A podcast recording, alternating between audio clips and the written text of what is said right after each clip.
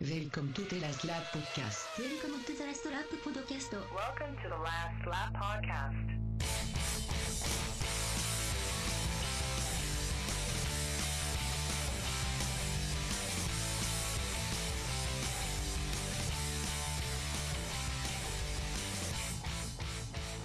Welcome everybody to the Last Lap Podcast. I am your host, Andrew Pearson, and alongside me, as always, is my faithful co-host, Sean Gray. Hello, it's good to be back. Woohoo! Woo! Uh, 2017, baby. uh, also alongside us tonight is the very wonderful, uh, I was going to say head writer of, but I- I'm, I'm guessing only writer of, potentially, the Lights Out blog, one of the finest blogs on Formula One that you can subscribe to and follow on Twitter and Facebook and uh, all other good blogging outlets. It's Nicky Holdenby. Hello. Thank you very much. Uh, I don't think I've been described as very wonderful before. Oh, Thank you. Well, there Oh. you go. And we have the new boy. Beaming himself all the way from across that very big pond uh, that we call... Wait a minute, it's the Atlantic? It is the Yeah, right, good. Beaming way across the ocean that I nearly completely forgot the name of. We have Daniel Hall. Hello, how's everyone doing? Very good, Daniel. Very good. Good to have you on the show. Um, this will be our, our season preview show. Uh, so we'll be taking a look at kind of how testing's gone, what we think of the cars, what we think they look like, and kind of roughly guessing where we reckon they're going to end up somewhere along the lines uh, during this season. Um, oh, I, I almost forgot. I'd uh, I've come up with a little poem, guys, that I was going to introduce the show with, and it's it goes something like this. Things could be worse for McLaren Honda because their lead driver could be Ricardo Zonta. Wow. I like it. is that it? No, no, I didn't say it was a very long poem. I was Or- expecting another line or two. no, there's very few things that actually rhyme with Honda, so uh, I got as far as Zonta and gave up. Maybe you should have a limerick to introduce each show with. I did.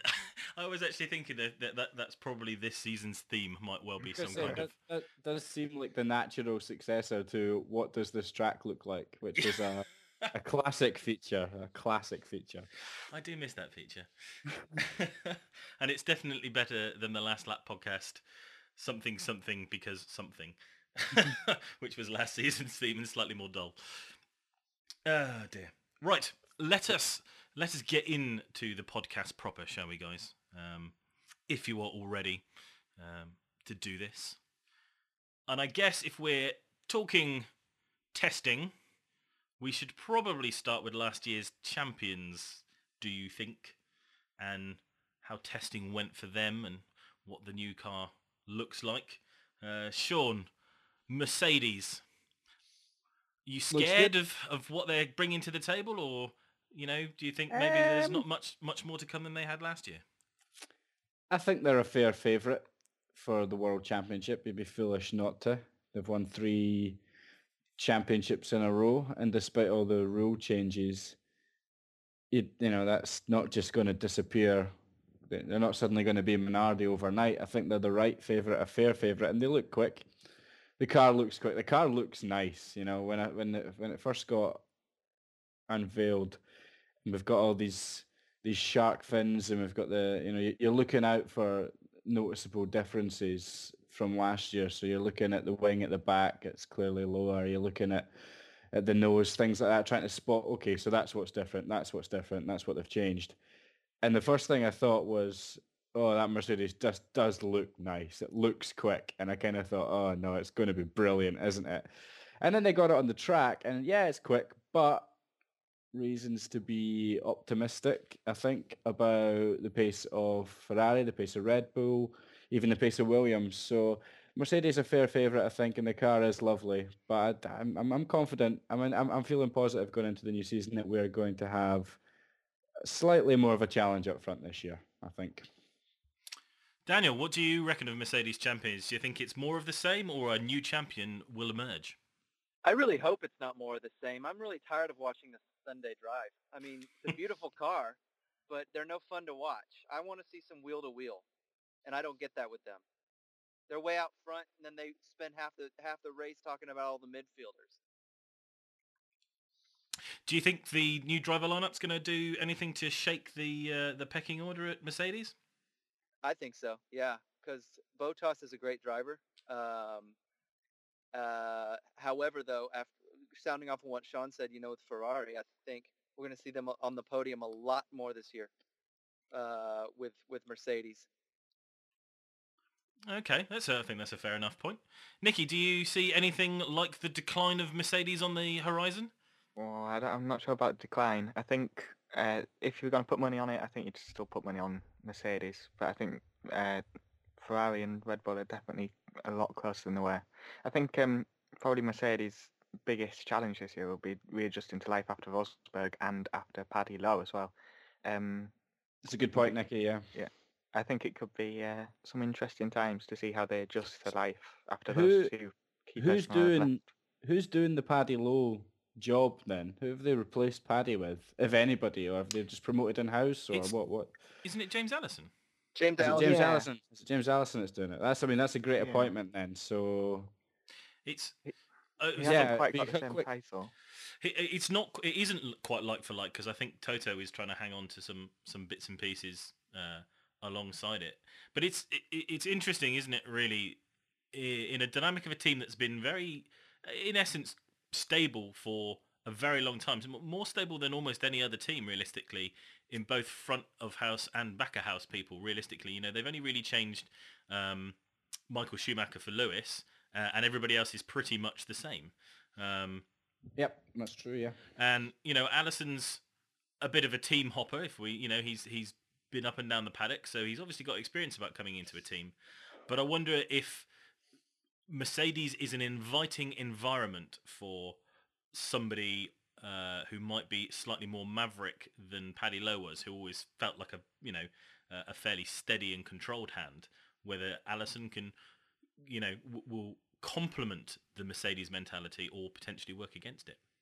Yeah, that's a good point. You know, I mean, even even if he does turn out to be a genius impo- appointment, you know, he's still got to come into a brand new team, and it'll take time to adjust. So you have to think that certainly for the first half of the season or so, he'll still be finding his feet, getting his, you know, getting his bearings in a brand new team, which could hopefully, from a neutral perspective, uh, when it comes to watching the the on track action could hopefully get give the other teams you know a chance to get at them before they before they can run away and hide.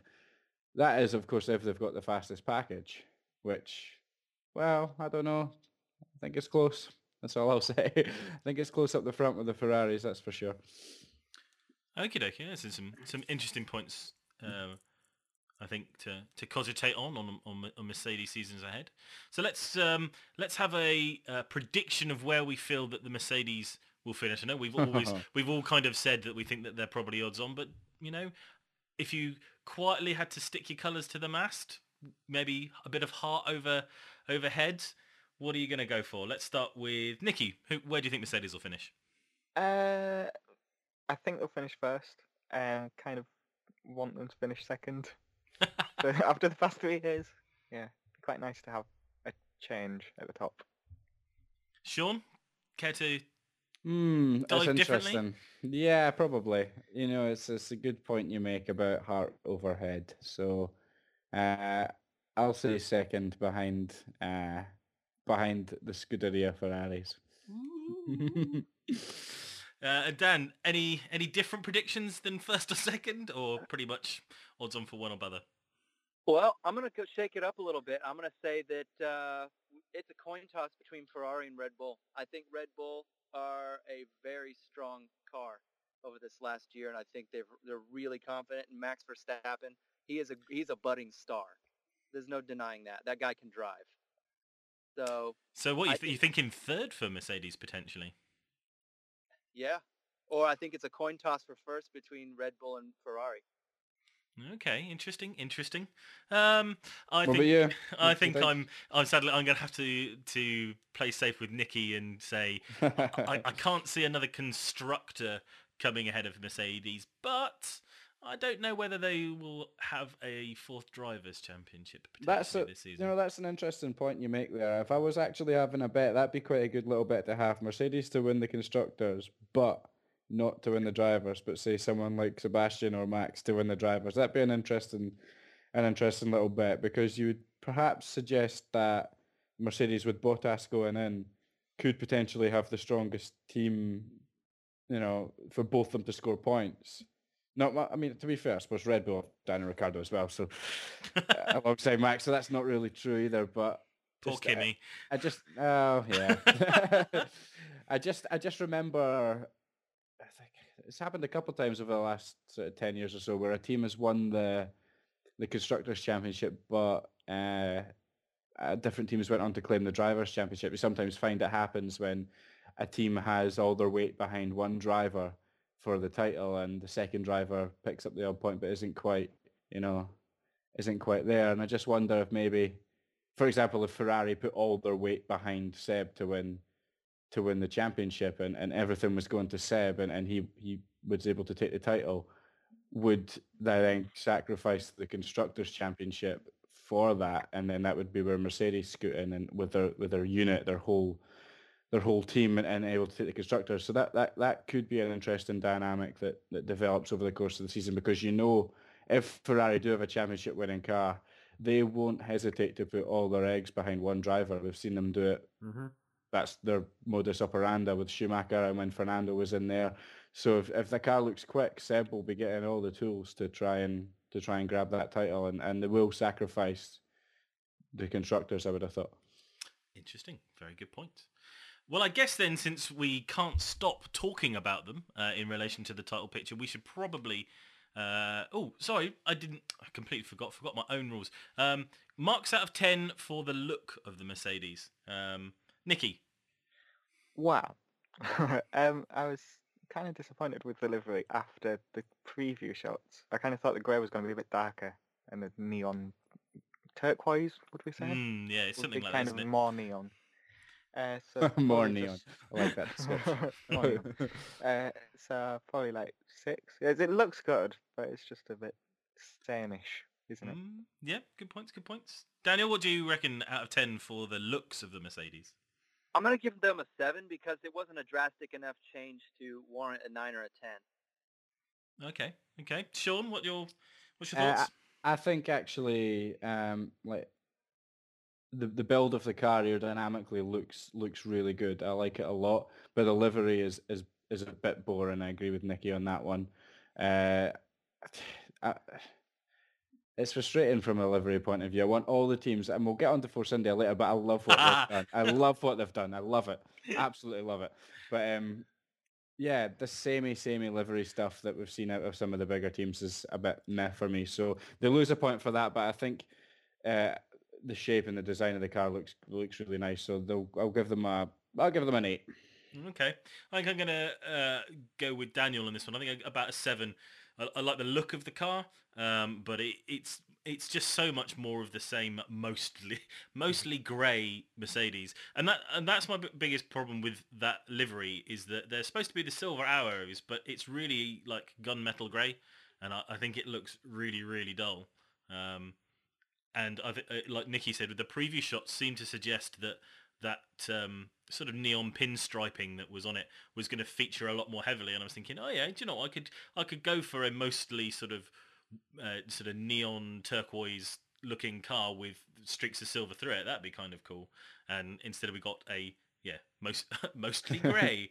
That would be far too cool for Formula One liveries in you know the last few years. Everything's been a bit too safe. So yeah, I I mean I agree. The livery is a bit disappointment, but I like the the look of the car is the nice. actual the shape, the design of the car. I just think as soon as I seen it, I thought, ah, it's going to be quick. You know, I just I just feel it. You know. So Hey. uh, enough of greyness and repeated winning. Uh, let's talk about red and not winning for a very long time. Uh, with this Scuderia Ferrari. Sorry, Sean, I couldn't resist that one. Um, Are are we all in agreement that they are the the biggest danger to Mercedes, or does anybody think that that say Red Bull will be closer to Mercedes than Ferrari? I think it's a coin toss. I do. It's hard to say. Do you feel that's down to um, the Red Bull possibly having the better chassis, but Ferrari having the better engine? I think so. I think it's all uh, half of it's the driver too. I mean, Ricciardo and Max are both very very aggressive drivers. So I think they could really challenge Ferrari. Yeah, Sean said that uh, that, that, that Ferrari's modus operandi has always been push one driver and the second driver plays backup. Isn't always the most uh, fruitful policy for constructors' points. Uh, It's, i- i- i- it's it's you know it's it's do or die, isn't it? It's it's all or nothing that way. You know, if if if they if they do, do, do go that way and then something happens to the the lead driver, then you know it's kind of hey ho. I mean, remember 1999 when um, Schumacher broke his leg.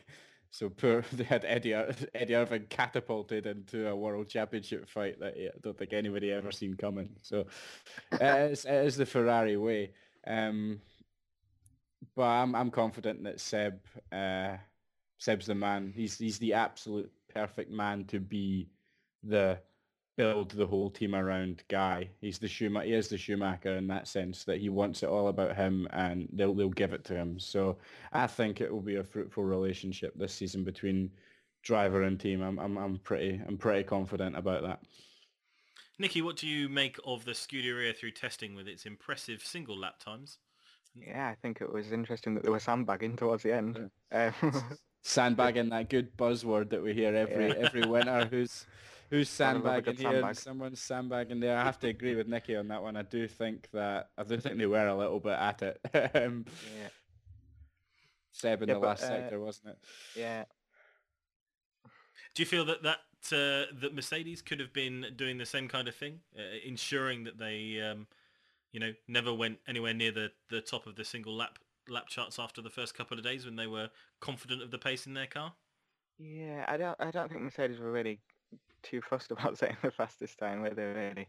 Um, they they did a full race distance on the second day of the testing, Hmm. didn't they? Um, But this is this is what they did last year, wasn't it? That yeah, that Ferrari were top of all the timesheets and Mercedes completed I don't know about six six trips around the planet. I think by the time they'd finished testing last year.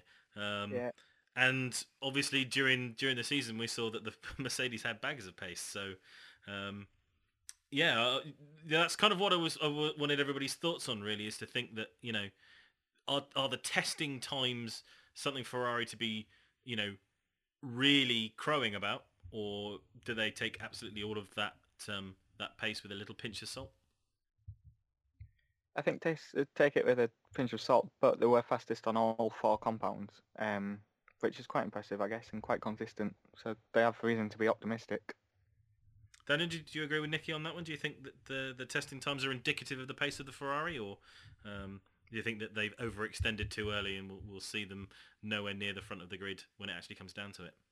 I think we'll see them at the front of the grid. I think that after the their their pace in this past year, and and where they where they ended up and all their their shortfalls, I think uh, I think they were mad and they were ready to get that get that turned around.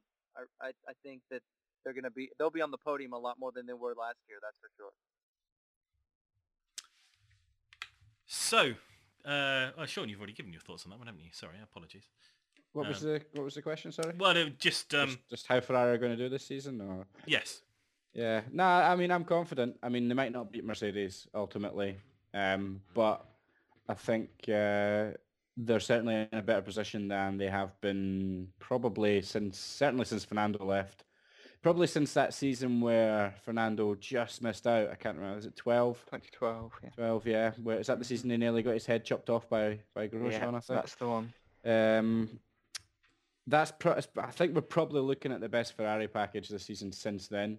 Uh, obviously, I'm just going on testing, and, and who knows, they might turn up the Mercedes might turn up the wick and be and be a lot clearer. But I'm I'm, I'm pretty confident we'll get some some good stuff up the front between between the two. Hopefully, I'd love to see Red Bull be able to to get in there as well. But I just got this feeling Mercedes and Ferrari might just be a, a, a fraction ahead of Red Bull to begin with. Um, but yeah, feeling good. okay, dokie. So predictions for Ferrari this season, Nicky, where do you think they'll finish? Ooh, uh, I want to say first. Um, But I, I don't know. I I find it really difficult to predict the top three at the moment. So one day I'll be thinking they're going to be like runners up. Next day I think third. Um, Heart says first. Uh, mine says third. I think. Ooh, third. I, I just think Red Bull will bring the developments better than Ferrari. Don't know. yeah, nah, I can see an argument for it, and I absolutely Yeah. think that the Red Bull Aero package will be strong. Uh, I don't think there's any doubt about that. I'm still not sure about the engine, the Renault engine. Sean, where do you uh, where do you feel Ferrari are going to finish up in reality? Uh, I'm going to say Sebastian Vettel is going to win the World Championship. I'll leave it there. right. No no predictions for the for the team. Just Uh, it doesn't matter about the team. They're oh, only interested I in the winning the World Championship with Fair enough. Sebastian. So okay. all eggs will be in the Sebastian Vettel shaped title title charge. Kimi will be sacrificed like the good sport that he is. Um, now, uh, yeah, um, I mean, there's no point in sitting here and saying, "Oh, Lewis is going to win, Mercedes is going to win." They might, he might well do, but he might as well jump off the fence and say, "Let's uh, let's put let's put our head on the chopping block and say, I'm going to call it. Right, we'll go Sebastian Vettel to win the World Championship." Awesome. Daniel, I know we've we've kind of you've got one of two for the first or second place, but can I can I pressure you into saying which of those two places you think Ferrari are most likely to finish? Be a devil. Uh, I think that if if I, honestly think that if Vettel can be a stop being a grouchy old woman and get back to driving, that he could probably take it. I'm not going to say he's going to be first, but I think he'll be. I think he'll be a strong second, probably. Fair enough. Okay, I'm uh, I'm less buoyant about Ferrari's chances. I I worry that we have a repeat of last season where they they seem to start very well, and everyone around them kind of out to develop them or developed in in the right areas, whilst Ferrari seem to be concentrating on the wrong things. So I'm actually going to predict that they will finish third. Is that two thirds and a second and a first, and so so we've got all, all bases covered as a as a unit here. So we'll Well, see who's right, right. so Uh, We'll we co- we'll meet we'll meet back up in December and see Absolutely. who's right. Yeah. Yep, season se- right. season review podcast. We shall I shall make a note of these and post them on the internet so that you can't run away from them. Uh, I'll be running away when uh, Ferrari have won zero races by Montreal. Uh, so finally, for the Ferrari, um, how do you feel the car looks this season? I, I think the Ferrari is an interesting one with the way that they've gone about the white on the livery and the interesting side pods. I wonder if they are a bit marmite for people. So, uh, Daniel, what what would you rate the Ferrari looks wise? Well, that one's hard to beat. I'd say I'll give them a nine. Ooh, high praise indeed. Let, let me tell you why. It's because they made the best use of that dreadful shark fin of all the teams.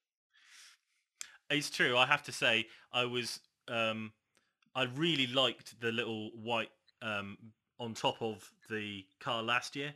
I thought that was a really lovely throwback to the sort of cars of the seventies. Um, and I saw a lot of people saying, "Oh, if it's not all red, it's not really a Ferrari." And I was just like, "Well, no, not really.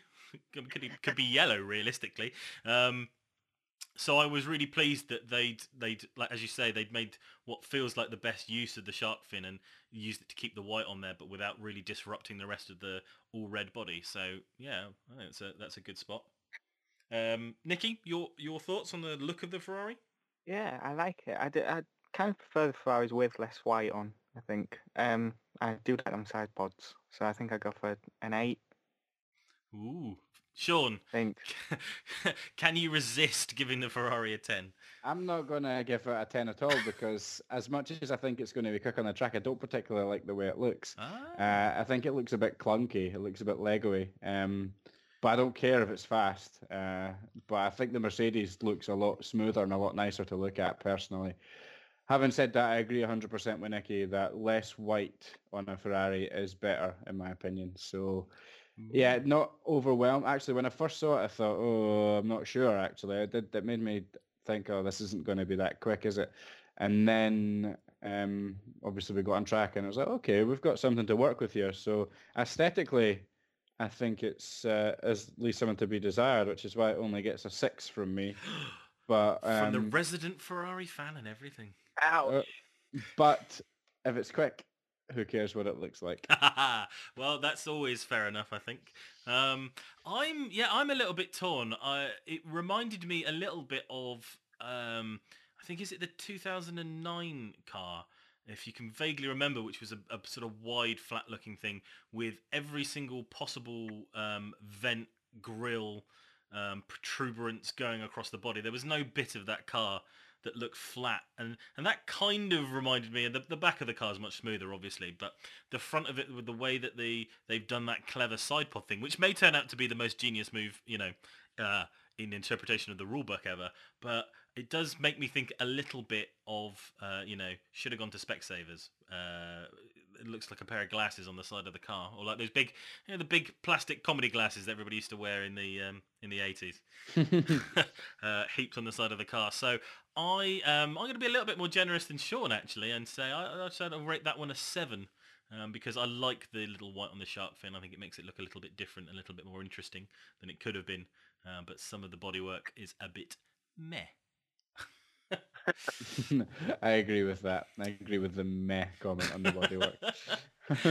Um, so I, I guess we move on then to what probably feels a bit like the dark horse of our top three, Red Bull. Um, inconsistent in testing, problems with the the Renault engine, um, but consistent when out when they were out on track and the times that they were doing. Um, Daniel, what what do you make of the Red Bull package for the season coming? I I'm a Red Bull fan. I mean, I was a Ferrari super fan until I watched Max Verstappen win the Spanish Grand Prix last year, which probably the only race I've watched in my adult life that where I've almost felt like having a stroke. you didn't see me in Abu Dhabi, let me tell you.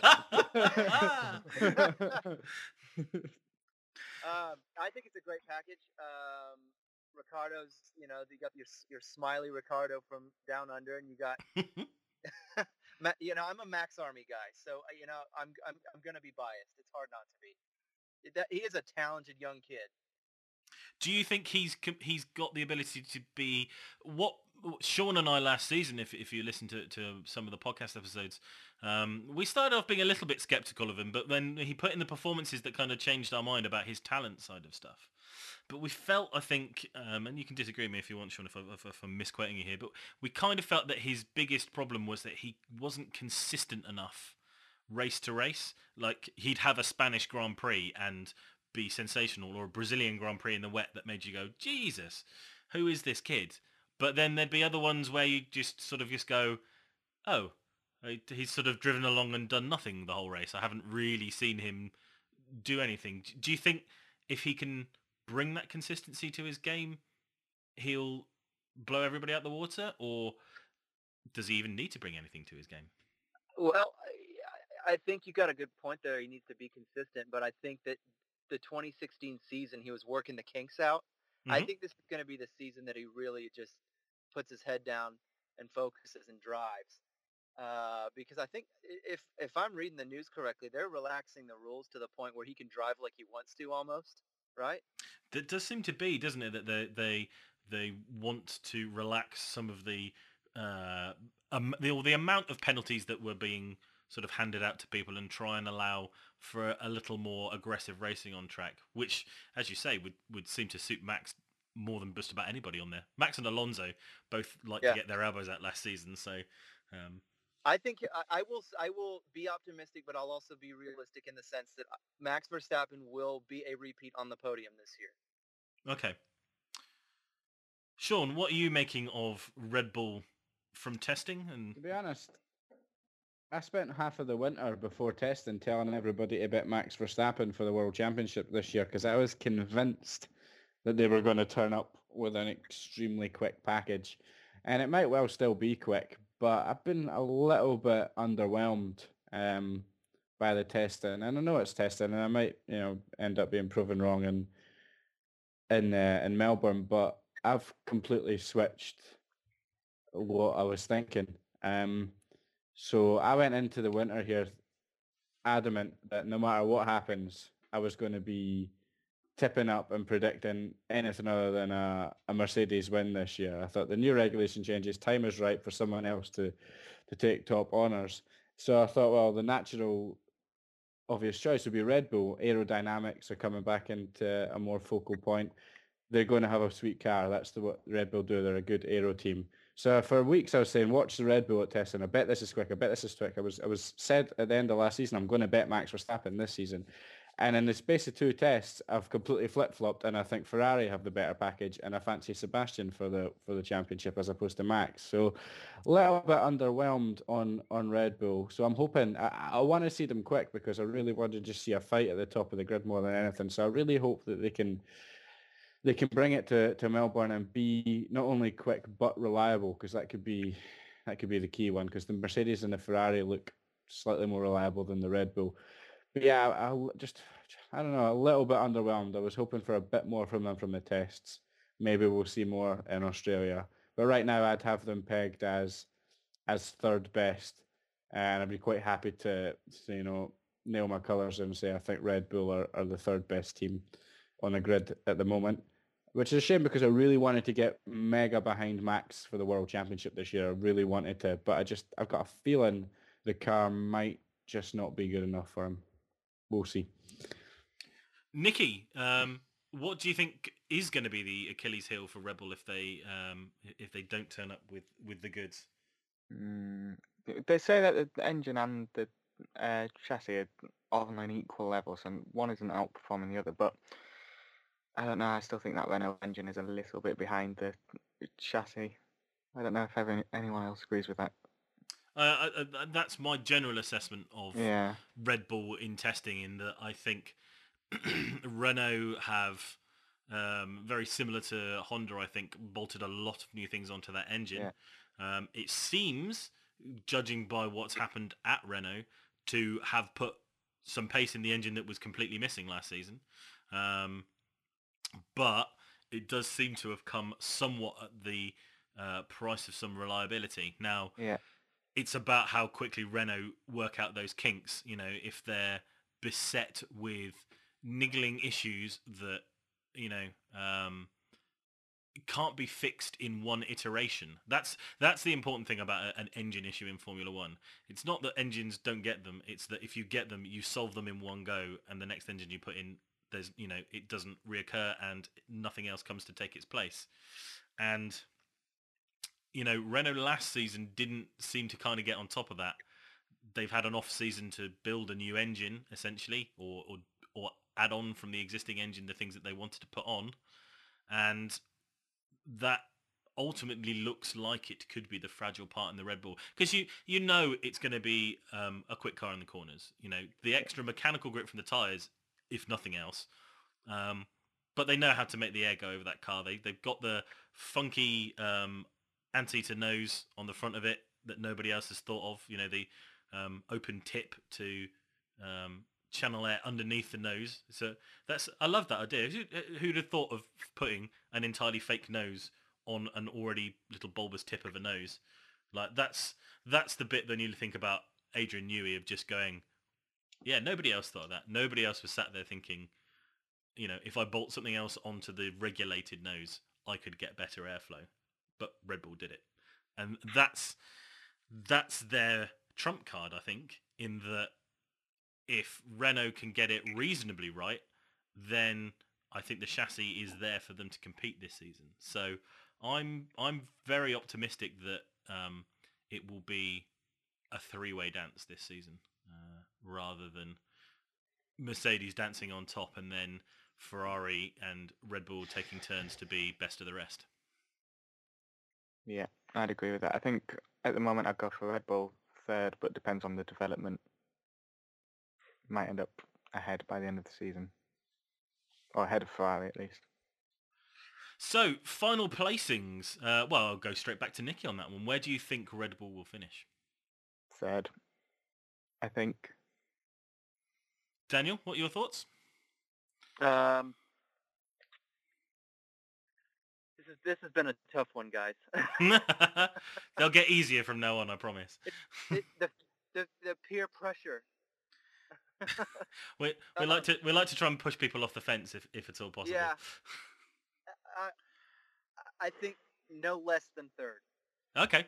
Yeah, so that's that's fair. That's fair. Uh, Sean. Uh, I think they'll come third. Uh, Okay, interesting, interesting. I'm. I tell you what. Let's um. Let's be brave on this. I'm going to say that they will finish second in the constructors because I've already said that I think Ferrari will finish third, and I think the Mercedes will probably finish first. So realistically, that leaves the old second spot open to Red Bull, and I'm I'm basing that more on on how last season went. That last season, Red Bull developed themselves out from a little hole at the start of the season, where Ferrari looked much better than them uh, and by the end of the season it had definitely sort of switched right around um, and you got the finish uh, in the tables and stuff and you know Ricciardo finishing best of the rest that I think kind of goes on to prove that. Um, so livery wise um, should I start with myself this time? Why not? Uh, I'm the host I can do what the hell I like. Uh, um, Red Bull uh, I actually think this is a bit of a something and nothing one. It's probably out of all of them the one that was most disappointingly like last season, um, livery wise, and uh, I didn't. I can't see where that car is massively different than the other cars on the grid. Um, so I'm going to give the Red Bull a five. Sean. What do you? Um, it didn't. It's not really done much different from last year, has it, in terms of delivery? So, yeah, it's hard to give them a good score when they haven't really done anything. So I'm not going to agree with you. I'm going to go five.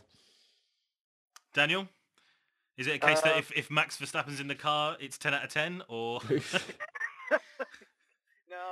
I, I don't. I truly don't think they have the prettiest car on the on the on the track. Um, I'm gonna go with a six because no changes, nothing major, and after looking at other cars on the grid, definitely a lot more other teams that have nicer cars. Honestly, Okay, well, it's funny, isn't it? It's all, all the fans of the teams are all, all dummy, go, being really negative on their own team's liveries. It's brilliant. I love it.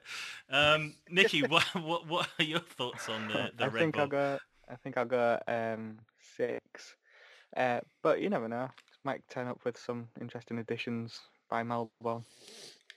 Well, we've obviously seen that a lot can happen livery-wise between testing and live with one of our uh, teams that we'll come to in a second. But But I There's do a ca- like. Um, There's a couple of teams that need that. yes, this is entirely possible as well. Um, I do like the race suits this year, though. I think they've got more red on, haven't they? I have. Right, I ha- do you know what? I haven't really seen them.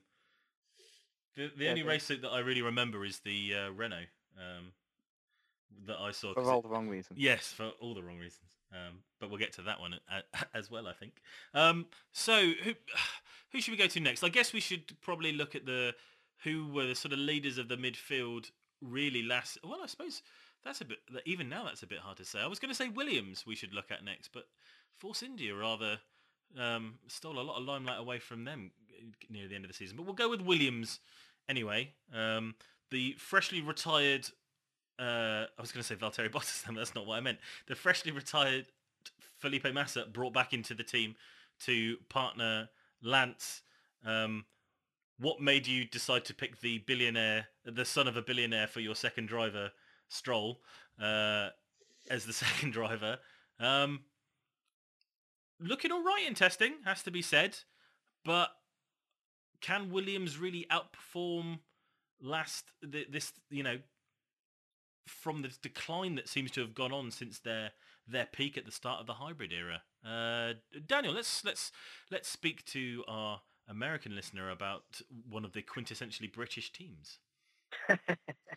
um, well, I see a lot of negative energy around Stroll, but the thing is, is what people don't seem to understand is this is a very difficult car to drive. Even, I mean, a lot of the experienced drivers are even saying this type this requires a completely different driving style to operate this car. Even Bottas said that that this is this is going to require a complete change in your driving style to be able to perform well in this car.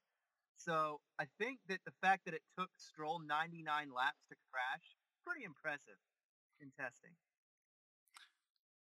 That's fair enough. What, what do you what do you make of the car itself? Do you do you think the the car is better than last season's, or do you think it's going to be more of the same? I think it's going to be more of the same. Really, it's hard. It's hard to uh, when when we have Ferrari improving like they did, we have Mercedes staying up there like they have been, and then we have Red Bull also doing quite well. It's really hard to say that that Williams are going to um that they're going to really outperform like their years prior. Um, uh, last year rather. hmm Sean, we've we've often talked on the show saying Williams' biggest problem seems to be that they can't develop the car from that initial point. Do you think this season is just an uh, an do you think it's an evolution, a revolution, or possibly a de-escalation? Um, quite like that last term actually. Yeah, uh, they look pretty decent. There's some quick lap times in there in testing. Um, yeah, I think they'll, I think they'll be fourth. Uh, I think they'll be behind those front three that we've already discussed, but I I reckon they'll be they'll be they'll be pretty uh, pretty nailed on for being best of the rest this year. I think. Um, as for for young Lance going in the car, I think um, Daniel makes a good point that you know these cases, these cars are extremely difficult to drive, even for the professionals. So you got to give him a little bit of time are, to. are you suggesting that Lance Stroll isn't a professional? well, nah. nah. What I'm, what obviously by professional I mean experienced driver, but uh, uh, non non rookie, non non rookie. I think is what I mean. But no, my point is you gotta give him some sort of time to settle in and and and get to grips with what what he's got there. So judge him after a you know ten races, a season, whatever, not after two preseason tests. fair dues, fair dues. Um, it's it's got to be the diplomatic, you know, fair thing to do. So we'll we will do that, and I'm no doubt we will absolutely judge him down the season as the season goes on.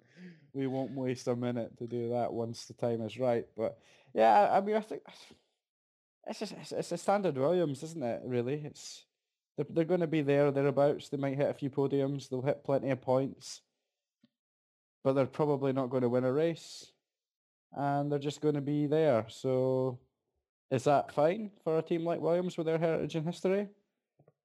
At the moment, it seems that that's all they can really hope for in terms of resources and things. So it's a tricky one for them. So de de-escalation might be the best the best term that you use there. So I'm not sure. Nikki, you, you kind of mentioned it earlier in terms of Mercedes. Paddy Lowe has joined the team. Do you think just the influence of having a uh, you know a proven winner in the team can can help motivate them and, and, and push them beyond um, fourth place, or do you think the the Lowe effect um, is not going to be noticeable this season? We'll have to wait and see whether he can do anything with it in seasons to come. Yeah, it'll be interesting to see how quickly his influence is felt. I think it'll definitely be some motivation. Um, whether or not it'll have an immediate impact, I'm not too sure. Um, I kind of don't like the shark fin on that car, especially that car. I don't It's know why. very square, isn't it? On the yeah, it looks a bit like it's a just JCB terrible. it does. It reminded me of like when you pop out uh, an, like an Airfix model from the blister, and sometimes there's the little bits Yeah. of plastic that still stay attached. Yeah. Um, it does seem an, an appendage, shall we say, rather than you know some beautiful aerodynamic device. Um, As well at Williams, I'm intrigued to see uh, the qualifying battle between Felipe and Lance, uh, Hmm. considering that Felipe got out qualified, I think, 19 times last year. yes, it Um, wasn't much of a battle, unfortunately. Yeah, so if Lance can't beat him, then maybe he's not up to the job. I don't know. Well, let's do let's do a quick um, sort of uh, count of where we think they're going to finish up. I, I get a feeling that this one might be the one that we might possibly all be fairly uniform on on where it's going to be. So let's start with uh, Sean. Where do you think Williams are going to finish? Yeah, fourth. Daniel, where do you think Williams are going to finish? Uh, I'm gonna go ahead and say fifth or sixth. Oh, proves me wrong straight away. Damn it! I I just assumed everybody was going to go. Yeah, probably fourth. Uh, Nikki, where, where do you think they're going to finish? Probably fourth. Uh, um, Hey. but probably fourth at the moment. Uh, they had they were quite strong in uh, winter testing. They did the whole thing on one engine, which isn't too bad. Um, but maybe um, over the season, uh, the upgrades won't be there, and they might slip back. So fourth or fifth, I'd say, but most likely fourth. Doke. Uh, I am going to say uh, probably fourth. Uh, I, I just think that, that that team should have enough about it to stay ahead of the competition. Um, but like like like Nikki says, I think um, if, if some of the other ones can come up with you know something special uh, in, in the vein of Force India last the end of last season, then you know it might not be as secure as as, possibly they might hope it would be. Actually, that's a uh, well. We talked about Red Bull's livery not changing particularly. Uh, Williams' livery hasn't really changed at all. um, what are we making of the appearance of this one, guys? Um, Nikki, what do you reckon of what the Williams looks like? Yeah, it's a bit boring, isn't it? After four years, it's it's a nice livery, but I just kind of wish they'd do something a little bit different with it. But I, d- I don't see what I don't know. What can you do with it that isn't like the iconic martini stripe? Uh, I've always thought you could just make it bigger. Like, Yeah, like yeah. there's it, that car is a mass of white with a little stripe through it, and I kind of think, you know, all right, we'll keep the top bit white and then have the big stripe all the way down the side pods and the, you know, the the back of the car. Make something big out of it so that it's got Yeah, funky colours that you can see. Um, they did, you know, they did that that dark blue and white car sort of around the time of Pastor Maldonado, um, and I quite like the look of that. And I kind of thought, you know, if you did something like that with the dark blue of the martini stripe, with the you know the the pinstriping of the the the pink and white and stuff, I think it could look really quite interesting, rather than being mostly white. Um, Daniel, do you do you have a different opinion on the, the look of the Williams? I think as long as Martini's their title sponsor, that they're gonna the car's gonna look like that. it's probably true. Um, I don't think it's gonna change. I'm, I, it, it, it, like it's more of this. It's more of the same in terms of, of delivery. I just, I don't really have any. It's not oohing and awing to me like the, the other cars. that's fair enough. Uh, Sean, Yeah, more, the more sa- of the same from your. Yeah. Yeah, I give Red Bull a five for the livery for the lack of the creativity, so Williams can receive the same remark. yeah, I think that's. I can't even make fun of them. No, The car's so boring. that's that's pretty much it, isn't it? There's literally nothing to really talk about. You go, yeah, the martini, but looks nice. Rest of it's white. All right, moving on. so let's move on to uh, perhaps last season's biggest surprise package would, would might be a fair comment. Um, Force India, who um, have surprised the world uh, today by announcing that uh, they will drive in pink next season. Um, the silence says it all, I think, really. That's I can't wrap my head around stunned, stunned. Um, but before we before we get into the livery, which I promise you, we'll, we'll I'll let you all have your your say on that. Um, as a team, what do you think Force India can look forward to next season? Um, Nikki, Wow, you'd hope more of the same, really. Um, and I, I kind of think they can. They can be as good as they were last year. Um, it just depends on the development again. With so much of the midfield, development's going to be key throughout the season. Um, but yeah, they've got Esteban coming in, who is a promising young talent, I think. Um, so it'll be interesting to see how he compares to uh, Sergio, who is pretty strong in the races, and yeah, I'd like to see him on the podium more. Um, yeah, yeah, all right, Yeah. all right. What, what are you saying, uh, Daniel? y- y- We've we've talked about strong driver lineups. Um, obviously, Sergio Perez is a bit of a veteran these days in comparison with how long people usually seem to last in Formula One these days. Um, Esteban Ocon has had half a season in a Manor. Um, is that Force India's biggest problem next season? Um, no, not necessarily. Um, I thought he, he had a good, strong showing at the end of the season there. But I, I, I don't. I think they're, he, he'll be able to keep them held steady. I don't think they're going to go falling to the back or anything. Sean, what do you think of Force India? Are they uh, are they primed to leapfrog Williams to be fourth Mm, best, or I don't think so this year. I've got a wee feeling that they're not going to be as good this year as they were last year. Not much to go on other than the, the times and testing and stuff. I've just got a little hunch that maybe last year, as good as they were, and they were very good last year, and we praised them quite a lot because they do develop. They did continue that development all through last season, despite not having the budget that pretty much every other team around them in the battle did have. But I, I just I worry about them slightly this year. They won't be down beside sort of Sauber and stuff down the back, but I think they'll struggle to finish the season ahead of the Williams this year. Uh, I'm not sure why I think that. Just a bit of a gut instinct, having seen a little bit of the testing, a wee, a wee, mm, a wee hunch for them that, that they maybe won't be quite as, as strong. I think losing Hulkenberg's definitely a low a, a low point. You know, you've got Esteban coming in. He might well be a talented young driver, and he might well do quite well. But Hulkenberg is, you know, he's he's he's proper. He's good. He's he's someone who you, we've looked at for potentially moving up towards the big you know, the big big guns. So no matter what way you dress it up, losing him is a blow. I think if they can finish fifth this year, though that'll be a very good season for them. Okay. Uh, it's difficult to, to, to disagree with any of those points. I think there there's complete you know they're they're all very logical and stuff. Um, I I kind of hope that Force India push Williams again this season.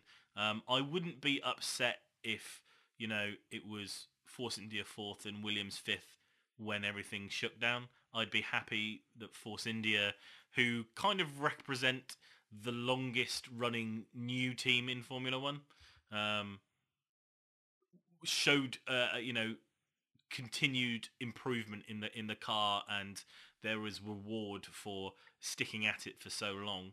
Um, after some very very trying times and continued trying times financial wise and with um, Vijay Mallya potentially being a free man. Uh, always seems to be the latest uh, headline about something else that he's been indicted for or um, told about money that he owes somebody in some far off place. Um, finishing position. So uh, are we all saying kind of fifth? Do we think? I think there will be a yeah a, a a comprehensive fifth behind Williams. I think Williams will will will maybe have a small battle on their hands to finish ahead of them, but will ultimately be quite comfortable. Daniel, do you think fifth? I think fifth about right. Yeah. I think that, that again it was probably a fairly fairly easy one to try and try and think back uh, in, in you know in terms of, of previous previous stuff. It's very difficult to see past it. Now, the fun part of talking about Force India, um, quite possibly launched with the most boring livery uh, out of all the cars. Um, pictures circulating tonight of a bubblegum pink Force India. I love this. I love it. I love it. I love it. How long have I been campaigning for colour? Yep. Um, I want to see bright greens. I want to see bright yellows. Well done, Renault, for doing that. McLaren I've got the orange. I just hate the black. I wish it was white. And here for sitting there, and I was panning them. I was absolutely livid that they turned up to testing with this chrome-looking, like, what is this? It looks like the Jamaican bobsled. it really does. it really did. So I was, I honestly, that test, the test, the test livery they brought, I was like, what is that rubbish? Like I was properly panning them to anybody who would listen. And then they've turned up tonight with this pink car, and I just said, that is, yep, love it. Don't need to say any more than that. Well done. color. Daniel? We want to see color, man. uh, Daniel, are you a, um, a fan of the pink? Uh, I think that I think it's a I- think it's a secret plan to have such a distractingly horrible pink car that all the drivers up front see this awful thing and then crash. they can't focus on their driving, so they do, they're gonna do what they do well. But that's just, that's just a little fantasy prediction. But I think I think this it's a they have ulterior motives with that paint color. Fair enough. Fair enough. Nikki, uh, what do you uh, what do you make of the? Uh, I don't know. It it is bubblegum pink, isn't it? There's there's no other way around I it. so, yeah. I, I like it. It's it's nice to have something different. Um, yeah, I'm in, I'm intrigued to see how it translates on TV. I think that'll be because it could look That's worse. that's a very good point because there were the um, some of the cars definitely look a much nicer in motion on camera than they did in some of their studio shots. Um, the McLaren definitely was one that I wasn't sure about, but seeing it on track when it was moving, um, I thought it looked a lot. It looks a lot nicer in motion. So it'd be interesting to see if something that looks nice under the studio lights in pink might be a, a sort of blob when it when it's traveling at 200 miles an hour down a straight or a, or 150 miles an hour around a corner. Yeah, in, in the studio shot, it does kind of look. You can see it looking a little bit more subtle than what it actually looks in the studio shot because there is some white there still. So I wonder if it'll look more white on TV than pink. Uh, okay. Um, rate rate the pink out of 10 then, Sean. 10 for just Yes. audacity, for sheer innovation and audacity. Daniel, marks out of 10. I can't give this car a ten. Uh, you- I'll give it an eight. I'll give them an eight. I'll give them a fair eight because they stuck it to us all and said, "Fine, we're gonna be you, you hate our current colour, we'll paint it pink then, that'll show you. Fair enough, like it. Uh, Nikki? Yeah, I think if nine or ten. I think I think it's a nice car. Yeah, I, I'm going to give it a nine as well because I'm. Uh, uh, it's just not something that you see in Formula One, and you know we're we're all sick and tired of seeing chrome and black cars, and well, this is not a chrome and black car. um, so now we get into the sort of tricky area about who we should talk about next, and uh, since this is my podcast, uh, I get to choose who we talk about next, uh, and maybe I don't want to open this up to everybody else, but we're going to talk about McLaren. Uh, Gonna be champions, aren't they? well, yeah, absolutely. Yeah, think clearly. Um, wha- there's not very much to say about testing. It was not very good. Um, the one thing that you can at least say is it's still faster than a Sauber with last year's engine in it. um, and it's probably only just a little less reliable than a Renault. Uh, that, however, is not, I suspect, what McLaren were hoping for when they turned up at the start of the season, having all the engine tokens uh, unfrozen and Honda having uh, the ability to do pretty much what they wanted with the engine. Um, Daniel, McLaren, uh, uh, can you see an end to the torment, or is it just going to be another season of woe? You know, I I don't have high hopes for them. I'm really scared for this team. Um, I think this will be the team, the year that I actually stop bad mouthing Sauber because of McLaren's performance in testing. You think that's going to translate into the season then? Yes, I really do. I think it's going to be an embarrassment, and I'm truly scared for that team. They're so such legendary team that are falling so far behind. Sean, is is there a light at the end of the tunnel, or is it an oncoming train? Oh, um, I certainly lean more towards agreeing with Daniel on this one a little bit. It's it's really really hard to see what happens from here. You know, this was the year it was supposed to click, and you know it just doesn't look like it is. And it, it if it's reliability at the end of the day, we don't know how fast the car is because it can't go for more than ten laps at a time. So they could des- they could spend three hundred million pounds designing an extremely quick car, which they may well have done, but they, they can't keep it on the road for more than five minutes at a time. How the hell can we possibly know what it can do? So they have to be looking at Honda and they have to start answering some serious questions. You know, they they've had their time to get themselves back into the sport, and they still aren't getting it right. You know, they've had about the same amount of time as, uh, you know, the other. They've what is it three? Is this the third season for Honda now? So it's three yeah. seasons where 2013 was the um, the last, was the introduction of the hybrids. yeah. Um, so and you would say that Renault and Mercedes uh, were working on the hybrids before that. So uh, I was trying to work it out the other day. They're probably two years behind um, Ferrari development-wise, and much more like three or four years behind. Well, probably three years behind Renault, which is ironic given that Renault aren't- aren't doing particularly well, but that's just the way that it works. Um, but they're at least five years behind Mercedes in development still. Um, and that's just from where people started working on the engines and um, their knowledge with. And, and, and it's worth remembering, obviously, that Honda started from a blank template. They didn't have anything to work from, you know, to, to begin their, their work on that engine. Whereas obviously Mercedes were running a Formula One engine before that, even if it was a V10 compared to a V6. But, you know, the, True, the, true. the bucket of the the back of a car was known to them, and it wasn't to, to Honda before they got going. Um, Nikki, is there any positives to take out of uh, anything? Uh, liver is nice. Do you think so? Uh, I'm not I- even sure. Mm, I like it. I like it. Um, but yeah, the the worrying thing for Honda is Renault have engine issues, but it's an ERS problem, and they know about the problem and think they'll have it fixed for Melbourne. Uh, Honda have issues, but they don't really know what they have. It just it's just a washing machine in the back of the car falling to pieces. Yeah, that was that was the two things, wasn't it? The the first issue was the the oil tank was an odd shape, uh, and then wasn't recycling the oil properly, which Yeah. seems to have been fixed at least.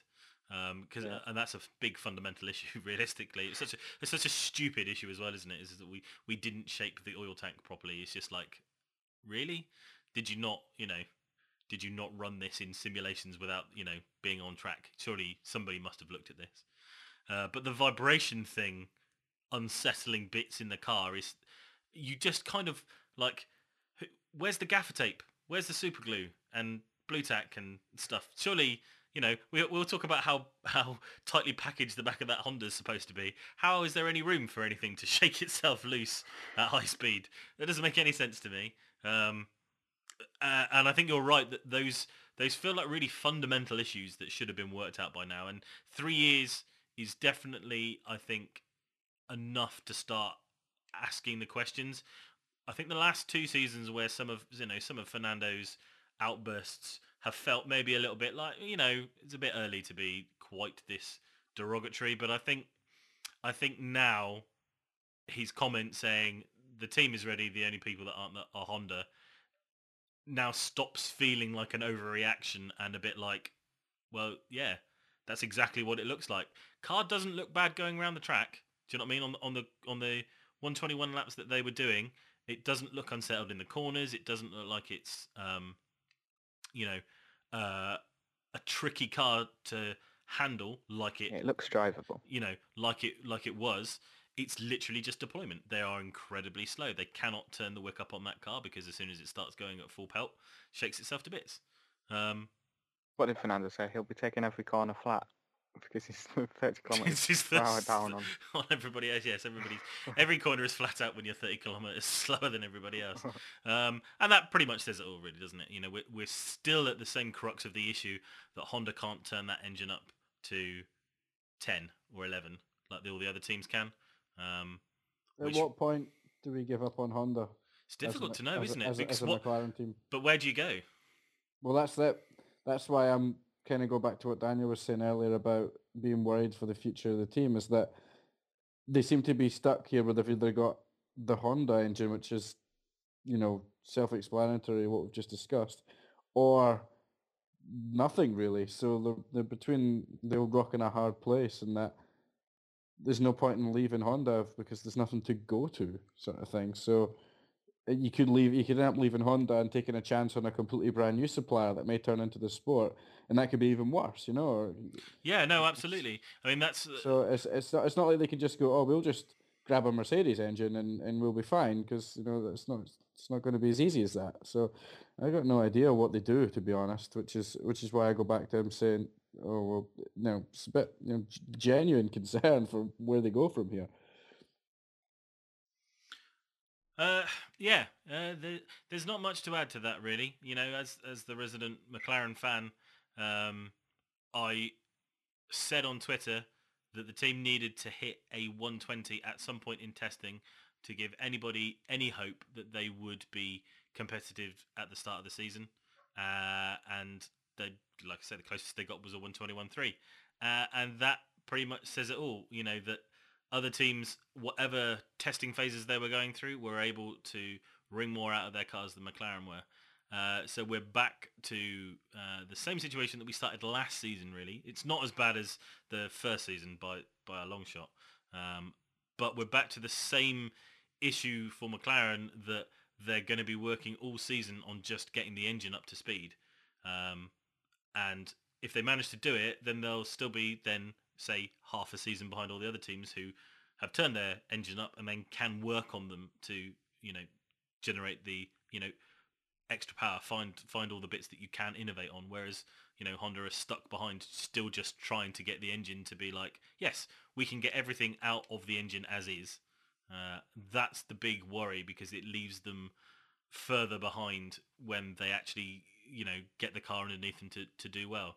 And it, I mean, you know it's worth remembering that the the car was was pretty awful last season um, in, in a lot of cases, uh, and they still st- scored quite a larger, you know, quite a volume of points. They were ahead of quite a lot of teams in what a car that doesn't was, you know, you could see on track wasn't very drivable.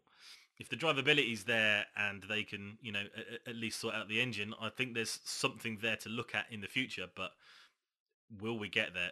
That's the complete unknown, uh, and that, as you say, is the worrying factor for for the team. Predictions on where you think McLaren will finish. Now, I, you, like I say, you don't have to say a, a, place finish if you don't want to. You can just say, I think they will finish above this team or behind this team. Um, Sean, where do you think McLaren will finish? Hmm, oh, it's a tricky one. Definitely, a, they will still be ahead of the Sauber. I think, I think that's pretty pretty straightforward. As for the Haas and the Renault, they'll be mixing it with them. I'm not really sure if they're capable of. Um, I, I need to see more on track out of the Renault and the Haas to know if they're capable of being ahead of the McLaren. I think it'll be very close between the three of those teams without wanting to put my neck on the, the chopping block for which one will be the best of those three. I think it could go either way. Nikki? But they will. They, sorry, Oh, they'll sorry. just to finish. I was just going to say they will definitely be behind Williams and Force India. Okay, Nikki. Yeah, I'd agree with Sean. I think uh, somewhere between seventh and ninth. But I, I still think Sauber will be be- be behind McLaren either way. Uh, Daniel. the year-old engine. I think uh, I think they're going to finish about eighth. I think they're. uh, I don't have high hopes for them this year. Yeah, I'm. You know, uh, with my with my optimist hat on, I think that they um, could well finish in front of Sauber, uh, Renault, and Toro Rosso.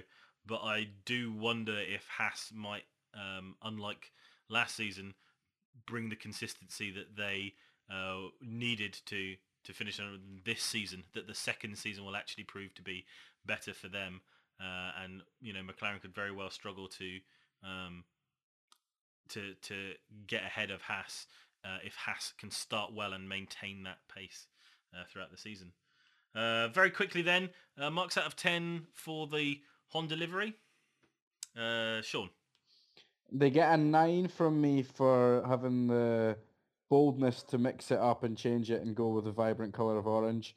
But I'm docking them a point because I hate the black, and I wanted to see a, the like a white color in there. So I'm going to give them an an eight. But I'm just the the black and orange doesn't work for me. I need to be seeing a different color than black there. But I'm still giving them an eight for changing the boring livery from last year. Okay. Uh, Daniel. I'm going to give them a nine for going retro back into the Bruce McLaren days, hmm and because I can actually finally probably be able to see their car in the night. yes, this is entirely true. Uh, Nikki, out of 10 for McLaren? I think I got go between them eight and a half. Um, I, I kind of wish it was more like the Senna Prost era. Yeah. You know, I think that would be more exciting. But yeah, it's a, it's a nice livery, but it could have been better. I think. Yeah, I think I think I'm with you on that one. That I, I, I think I'd give it something like an like an eight, uh, or even a seven point five, possibly because the it, the amount of black on there is a little bit disconcerting. Um, you know, and, and I and I think some of the the sw- the sort of stripes and the the curvature in the in the paint could have been emphasized a bit more. I think it looks much nicer when it's when it when it's moving at, at speed. I think the way that they've made the paint look and with the, with the way that it's it's laid out looks very nice, but it, it could have just been that that little bit better. Um, you know, if you if you've checked out uh, Tim Holmes' design on Twitter and seen some of his concepts for the orange McLaren, you can just see how much more interesting it could have been realistically. Um, so yeah, so let's talk about then. Uh, I think be interesting to talk about Haas, um, and we'll we'll let Daniel talk about Haas. Obviously, is um, uh, as our American guest on on the show. Um, how do you feel Haas are going to do in their um, second? se- Is it, is it their sophomore season? If it's their second year, I can never. Sophomore season, yeah. Okay, I, kn- I knew there was a phrase, but I couldn't remember which one it was. Uh, yeah, so the sophomore season for Haas, how are they going to go? I'm going to be bold. I'm going to say that they're going to push to fourth. I know I Whoa. sound crazy, Whoa! but I think that the way they've been performing in testing and the fact that uh, Gutierrez is gone, I think we have a really good strong chance. Because this is the first, and I, I've, I've ranted about this for about three months now. Magnussen has been getting the crap end of the stick his entire race career, and I Yeah. think this is the team that's actually given the most warm welcome. And I think he's going to drive like he's been given a warm welcome. You have to say that I, I think Grosjean and Magnussen as a pairing is actually a very strong midfield pairing. In fact, uh, you know, if you if you think about it, with McLaren and Toro Rosso and Haas, um, and to um, some extent Renault as well, that's some you know that's some very you know talented lineups for for the midfield teams. You, you know, there's not a lot of weak links in there, um, really. Uh, and I like the pairing of Magnussen and Grosjean. I think I think it's it's good for Haas going forward to have that kind of presence. And I, and I think you're right that uh, uh, as much as I kind of had a bit of a soft spot for Esteban Gutierrez, bless him, um, you know, he wasn't doing that team any favors. Uh, He was a garage diva. Yeah, he was a little bit, yeah, um, and, sli- and slightly unwarranted, um, given what he managed to get out of the car. But you know, that's what happens in Formula One. Sometimes you get opportunities and you get to take them, and sometimes you don't, as Kevin Magnussen will attest to. Um, so it's a big opportunity for him. You know, he's up against a very you know talented and experienced driver now in Romain Grosjean. So uh, you know could be could be interesting to see that inter-team battle as well. Could be one of the the more interesting ones on the grid. Uh, Sean, do, how do you feel about um, them good old boys, Haas? Very interesting to see what they can do. Um, you know, second season as as, as we've alluded to, big big season for them. Um, you know, it's like uh, it's like when you get you know you get a promoted team in, in football. You know, the the second season is the tricky one. You know, because the, the, everybody would have been riding the high momentum last season if it started so well. The first season, everybody was you know just delighted to be there and, and, and running off of that. Whereas now it's like, okay, now now the real work begins, kind of thing. We will have to see what's actually under the under the bonnet. You know, what what have they got as in terms of a team? Can they develop the car? Can they can can they push on now from a from a very a very strong showing in their opening season? So it's, it's going to be very interesting to see what they can do. I think they will be fairly fairly competitive alongside the Renaults, the Toro and the McLarens of the world. I think they'll be in that bunch, and all those teams will be able to beat each other on any given day.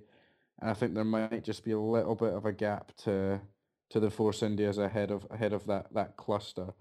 So if if the if you know if the I think sixth behind Force India and Williams would be a very strong season for Haas. I think that should be their aim. Whether they can achieve it or not, we'll see. I agree with you entirely when you say that the driver lineup is as strong as as, as anybody in that midfield. I agree on the Magnussen comments. I think uh, I'm very pleased to see Magnussen retain his spot in F1. Surprised that Renault didn't fight more to keep him. So, yeah, strong driver lineup. It just all comes down to whether they can uh, can prove that they can develop a car throughout the season, which we've yet to see from them. Uh, and very quickly, because I know uh, we're going to be losing uh, Daniel in a second uh, to prior commitments, but uh, Daniel, your thoughts on the Haas livery? I like how they've done. They've they're the ones that have done the true gunmetal. Um, I like what they've done with it. It's it's I'd say subtle changes, but I think it's just a good American showing. Honestly, Good American showing. I like it. I, I don't like know it. how else to I don't know how else to describe it. Really, Strong, silent, but it's a it's a good Southern car. love it, love it. Um, Sean, what are your thoughts on the Haas livery? Mm, I don't like it. I had a feeling that might possibly be the the opposite end of the scale. um, it's boring. I don't. I, I don't really like the grey. Honestly, I'd actually forgotten it when you. I knew the question was coming in advance there, and I'm thinking Google? ha- I, did, I literally had to look up what it looked like. So, you know, uh, it, it doesn't really excite me in any way. But hey ho. Uh, Nikki, what do you make of the uh, grey and red? It's grown on me a little bit. When I first saw it, I thought, oh, grey again. Um, but yeah, it's it's it looks better on track than it does in pictures. Yes, think. I think that I think that's fair. And I quite uh, um, one thing I quite liked was the red Haas logo on the grey side pod. Actually, looks a lot nicer than the old uh, white on red. Um, I'm a I'm a I'm a little sorry that there's quite so much grey on top, but um, they've also done a lot with the shark fin. So um, kudos for that. That's not. Yeah, uh, track fin's cool.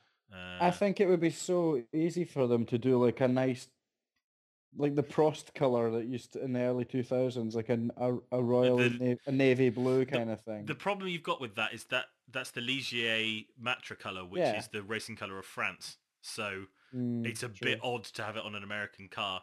Um, I think what's is the the American what's the American racing colours? Is it um, is it white? I can't remember. I can't remember what the international idea. racing colour is for the for the United States. Well, at the end of the day, it could have been worse. It could have been in, entirely the stars and stripes across the whole entire thing. I You know what prefer mean? that. I would hundred percent prefer that. does kind of cool. They can do that when they actually get some American drivers with talent. Ah, yeah, that's that. I suppose that's that. That's probably the best time to wait for it, isn't it? To have the uh, have the engine cover emblazoned with old glory when um, you've got somebody better than Scott Speed driving the car. um, Daniel, I know you have to pop off now, so um, before you do, do you want to just let the folks at home know where they can sort of find you on the interwebs if they're interested in following you on Twitter, etc.? Absolutely. My Twitter handle is Dan McKinney TX. Dan McKinney Texas. Um, I'm always on Twitter, so come find me. Let's chat.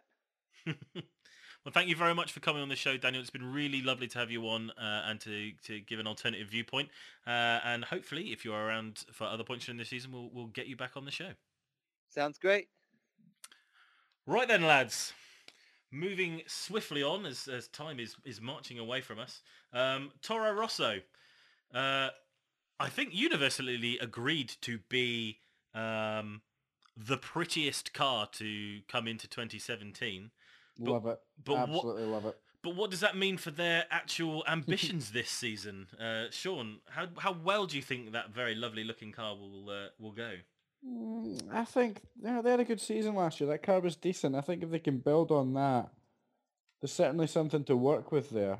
Um, the I hundred percent agree that it's the prettiest car. I fell in love with it as soon as I seen it. The silver on the on the blue, uh, absolutely works for me. The the speed of the car, I, I can't really off the top of my head remember how they did in testing. I think it was okay. I think they will struggle to finish ahead of Force India and Williams, but they'll they'll be in that midfield battle with the rest. The all these teams should be targeting sixth. Whichever team can finish sixth will be happy, whether it's Haas, um, Renault, Toro Rosso. They should all be targeting sixth position for me. The only team that won't be happy with that is McLaren because they will obviously be wanting to have ambitions of going further, further up the grid. Um, but those those guys, I think, if any of those teams finish sixth, that'll be a good season. And I I don't see why Toro Rosso can't can't target that. That should be a fair target for them. There's go- going to be some good midfield action in there. I think they'll they'll all be there or thereabouts. Um, wouldn't like to put my head on the block and say which one will, will be the best, but I think uh, I think it'll be a, a, pretty samey samey season for Toro Rosso, but not necessarily a bad thing. They will they will fulfil their purpose of what they exist for, which is to be a solid midfield runner and a training ground for Red Bull, and they will do that to the best of their abilities. Nikki, Kvyat and Sainz is a fairly strong um, sort of driving driving lineup. Um, is there any more to come out of the Toro Rosso, or you know, should they just expect to um, you know turn up at some races and do well and, and be pleased with that? Well, yeah, I think they should consistently be scoring points. I think the driver situation there is quite interesting this year. You've got Carlos Sainz in his third season with Toro Rosso. He's not going to want to be sticking around there forever. Um, and it doesn't look like there's going to be any opportunity opening up at Red Bull anytime soon. So he needs to impress this year to, um, yeah, to to attract the attention of a top team, I guess. Um, and then you've got Kvyat as well, who had a difficult year last year. Um, scored four points to Rosso. Um, and you've got Pierre Gasly waiting in the wings. Um, Anybody a bit surprised surprised? at some point? Bit surprised that he, they kept his drive, Kvyat? No, I, I don't think so. I don't think Gasly's ready for Formula One uh, and not for the changing cars. I think they're sensible to take somebody who has been driving uh, and has the Formula One, you know, fitness and um, ex- experience to take over the car. I think if he doesn't sh- do a good showing, though, this could well be his last season. Uh, it might well be his last season anyway, because they very rarely take on a, a driver for as long as they, they have with Kvyat without wanting to move him up in the way that they did with Vettel. Um, I but with if, if if he can take it to Sainz and prove something, then they'll want to keep him on. And I think Gasly is going to be a bit of a casualty because I don't think they'll chuck Kvyat if they think there's some you know some worth out of him, especially if there's you know possibility that Ricciardo is likely to be poached by Ferrari to replace Kimi at some point in the future. So um, driver lineup wise, I think they will look to hold on based on what happens elsewhere. Um, and so Kvyat's best option is to do as well as he can this season against Sainz and try and book his place early on.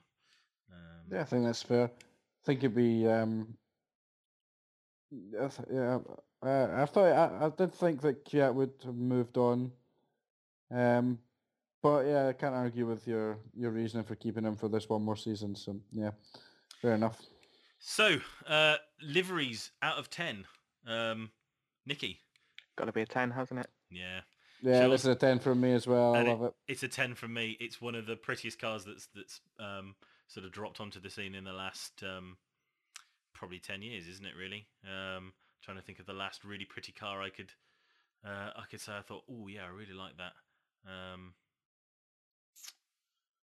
like the old Jaguar green, quite like quite like that.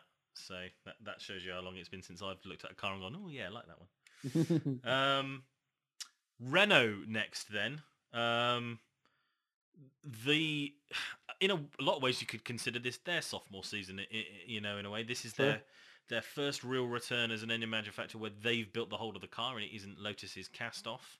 Um, but it's their first season with any real expectations, and it's their first real season of major engine upgrades. Um, and it hasn't been plain sailing for the Renault boys uh, up and down the grid. Although that at least shows you that it takes three different cars to have about the same number of problems as the McLaren has. Um, but that's still a little bit of a worry, especially if you're a top team like Red Bull who needs to maximise their points across the season. Uh, and Renault, I think, are in the same position because they'll need to maximise their points against the teams around them. Uh, You know, a bit like those the the six pointer games you get in football. Most races are going to be six pointer races for Renault in that any time that they can finish ahead of teams around them um, is vital to them staying further up the table because I have a feeling that they are not going to be as competitive as they hope that they will be, um, which is going to be a bit of a shame for their new driver lineup. Sean, what do you make of Hulkenberg and Palmer as a Mm. pairing? Uh, I think Julian. I like him. I do like Julian, but I think he's lucky to keep his job a little bit. Uh, you know, a bit of improved performance towards the back end of last season for sure. But you know, when I think of some of the guys over the last few years that haven't managed to retain drives, people have been cut for less. Really, is is what I would say. Or for people who have performed better than Julian have been have been cut. You know, is what I'm trying to say. So he, but you know, he, he did improve and he improved as the season went on. So we'll give him we'll give him a chance. I think Hulkenberg's a great signing for them. Um, like I said, when chatting about Force India, I think that's that's definitely a loss for Force India, and a bit of a, a coup for for you know um for Renault looking to to progress up the grid, which is ultimately going to have to be their ambition, given the amount of sort of resources they're putting in. So, yeah, um, good driver lineup. N- Not uh, possibly not as good as, as the Haas overall. Um, I think Hulkenberg's the best driver of the four, but I think um, Palmer's possibly the weakest. So it possibly balances out. They'll be battling right in there with the Haas's and and the, the McLarens and the like. So big season for them. I agree with most of what you said. They'll um, need to see some improvement this year at the Renault. We gave them last year as a pass. Said it a few times last year. You know they could essentially do whatever they wanted last year, knowing that it was all going to be on future development this year. So now, now we need to see some results. Uh, Nikki, do you feel that you know Renault have built a solid car with a you know a passable engine that could you know really move them up from where they were sort of languishing last season of, of you know sort of skirting ahead of the Saubers and Manors? Yeah, I think the potential's there. I think um, they've got a better designed car this year than last year when they just took out a Mercedes engine and smashed a Renault in the back of it. um, but, Works well. but yeah, it- it'll be interesting to see how they fare this year. They've set their sights on fifth. Not entirely sure that's Yes. That, that that is an unreasonable target as far as I'm concerned. As I've said already, sixth place would be a, brilliant season for Renault, I think. Yeah. And I Yeah. don't personally, I, I don't think they will achieve that. But that should that that should be their target. That's a realistic target. The reserve driver at um, Renault this season is Sergei Sirotkin, who impressed massively against Pierre Gasly in GP2 last season. Um, do we feel that that is Palmer's sort of biggest worry in the team that they've got an incredibly hungry, incredibly talented rookie on the books, waiting to take over at the slightest slip? uh, and that he may have, you know, he may have lucked into this kind of drive on the fact that uh, that uh, obviously fell out so spectacularly with um, Cyril. Um, I think maybe it'll be more of a pressure for Julian if Nico turns up and starts hammering him every week. So if Hulkenberg starts giving him a real doing, then A, that's pressure on Julian because you have to be competing with your teammate, but also it'll allow the Renault to say, well, we've got an experienced guy doing the business for us, so we can take a chance on putting someone like Sirotkin in the car who doesn't have experience, knowing that they have that experience in Nico. So if Nico comes in and starts doing a cracking job, then the pressure is going to just mount and mount on Julian. So you know, time will tell on that one whether he can he can compete with Hulkenberg. If uh, but at the same time, it, it could work in Julian's favor because if he can compete with Hulkenberg, then that's a top name that he's you know he's battling toe to toe with. So that that that'll reflect goodly on him. So you know, interesting interesting time for Julian. We will see. Um, yeah, yeah, Nikki, do you reckon that actually it's not the engine or the car that could be uh, Renault's uh, biggest weakness? It might be the um, people running the show. Um, Um, it's been turbulent times in the the back of the Renault garage, in Yeah, uh, well- power struggles and what have you. old Fred's out, isn't he? Um, Frederick Vasseur. Um, which is one of the reasons why Nico joined the team, isn't it? Because uh, Vasseur used to run the ART GP2 team, which he and Julian won the title with, I think. Um, so that was one of the draws to the Renault that Nico had, and now he's gone. So Mhm. it's not the best of starts, but yeah, there's obvious problems with the management of that team, isn't there? They're always saying what they're going to do in the future without really having too much It does. focus on the present. Yeah, that that's that is my biggest because I like the Renault team. You know, um, they've got a bit of a soft spot from them from back in the old sort of Alonso days in the and and we'll get to liveries in a second, um, uh, and all that sort of stuff. So I, I- uh, and obviously with Carly being one of our um, favourite fans, we've got a soft spot for them there. So I, I want them to do better. You know, I'm I'm happy for them to to improve and get back and and, and be racing, but uh, it feels like half of the problems that they've got are slightly self-inflicted. Yeah, definitely. Yeah, can't argue with that. Um, something that they did inflict themselves on was uh, a big change to their livery. Um, what's everybody making of that, um, Sean? Ah, It's like the McLaren. I don't like the black one a little bit. Uh, can we put just a blanket ban on black in your livery, please? Like it's just it's, why why would you want to have a black livery? I just don't understand that. Um, yeah, don't, so yeah, not not really a fan.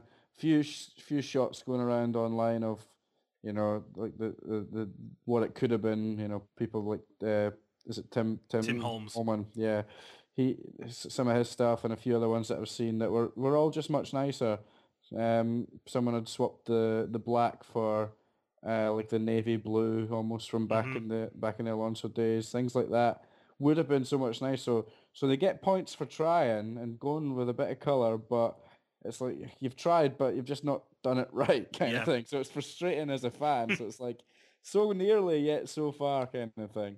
Uh, so not not not a lover of it, but you know, l- n- lover of what it could potentially be with just a little tweak. Nikki, what are you making of the uh, yellow and black attack? I, I do like it. I th- but it could be so much better, you know? Yeah, If it was blue instead of black, then yeah. But it, I don't know. I think I prefer this year's livery to last year's in some way. yes. Uh, think I'm so. I, th- I glad prefer you said last that. year. I think I prefer last year. Oh right, really? So, so I, Yeah. I do prefer this year, but I'm along with both of you. I just feel the big expanse of black is a wasted opportunity. Um, it's really funny because I used to think that one of the worst looking Renaults was the um, white and orange ING one that they ran for about a season and a half. Um, but I would kind of preferred that than this because I think it's 50% good and 50% bad, whereas at least the white and orange ING one was kind of interesting to look at, even if you were like kind of like I don't really know what I make of that. Um, you know that that yellow could have been surging across the engine cover in ways and, and flowing down the lines of it without doing anything to the aesthetics or changing how the sponsorship would have gone potentially. That kind of like here is the front bit, it is yellow. Here is the back bit, it is black. Thank you very much. It's just like uh could have been as you say, could have been just so much more. Yep, agreed. And Bring bring back the blue and yellow for me. Yeah. Alonso years. That's what they really should be doing. Or, or or something. Do you know what I mean? Any anything with just a little few more dashes of stuff in. I know yellow is supposed to be the Renault corporate color, but it doesn't do anything to me. And they are the only French real French team. So using the Ligier blue, you know, the Matra French blue, Would be fine. would Yeah. be brilliant. I'd love to see it mostly blue like that with touches and bits and pieces. Um, I'd be brilliant. I would love it, but I don't think we're ever going to get past yellow and black being corporately Renault, sadly.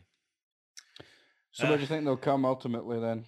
Uh, I worry that um, you know uh, it's difficult for me to say because McLaren could have a much worse season than than than Renault, and I'm not shying away from that. But I, I worry that they may not have moved on as much as they they hoped once everybody shakes it down and it gets on uh, you know on, on track. Um, I, you know I hope they are dosing. I hope that this midfield um, sort of quartet that we're talking about brings us all the beautiful racing that we want to see this season, which may not be happening up front. And I think it could be really exciting. So on that basis, I, I really hope that they um, they they come with a car that's capable of competing for you know for points finishes. But I worry that they might um, they might not have the complete package yet to really do that after a you know it's the first car iteration that they've done whereas McLaren have you know multiple car iterations they're just waiting on the engine so it's the balance between those sort of things. I think there's there were more things for Renault to work on than there were for McLaren, um, and we'll see ultimately which of those two teams probably has um, developed more of the solutions to those problems best. Nikki, where do you think? Where do you think Uh, Renault have got? Finished ninth last year, didn't they? I think possibly seventh. Uh, a, uh, a uh, push. I th- it definitely depends on McLaren and Haas. It's I that si- that sort of sixth to ninth placing, Yeah, isn't it? it's- It's it's really very difficult to predict. It's It could yeah. go either way between any of the teams, you know. So they could easily be ahead of Toro Rosso and Haas, or they could easily be behind them. Ultimately, depending on how they, um, just what kind of what, what they can do throughout the season. So I think it will be very close, and like you say, hopefully it does give us something something interesting down there. So finally, we roll on to uh, poor old Sauber. Um, Sauberless now. Peter Lauber. Uh, Peter Lauber. Uh, Lauber. Nicky Lauber and Peter Lauber. No, uh, Peter Sauber has gone, so the team bears his name, but not him really anymore. Uh, owned by, uh, I always want to call them Strongbow, but it isn't Strongbow. I think it's Longbow Holdings or whatever it is who uh, basically own Marcus Ericsson's soul. So uh, he's not going to be short of a drive for the next couple of seasons. Um,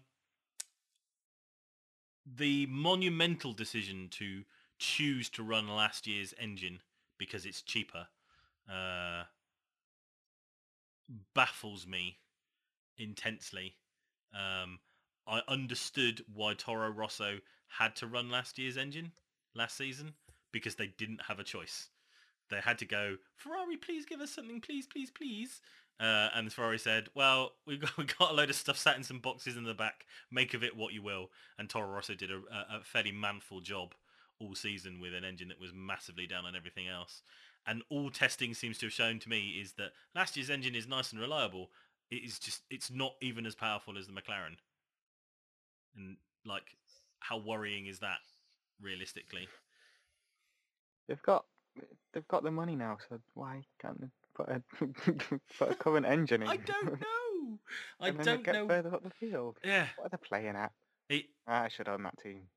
I it's think a little bit it's a little bit embarrassing actually Yeah. because it's like why why even bothering to compete? It'd be like like when you think about it, there's a Mercedes engine going spare now that Manor have folded. Like, really, you you were pretty much worse than Manor most of the season, most of last season. In reality, you only you fluked that points finish to uh to finish ahead of them, which you didn't deserve.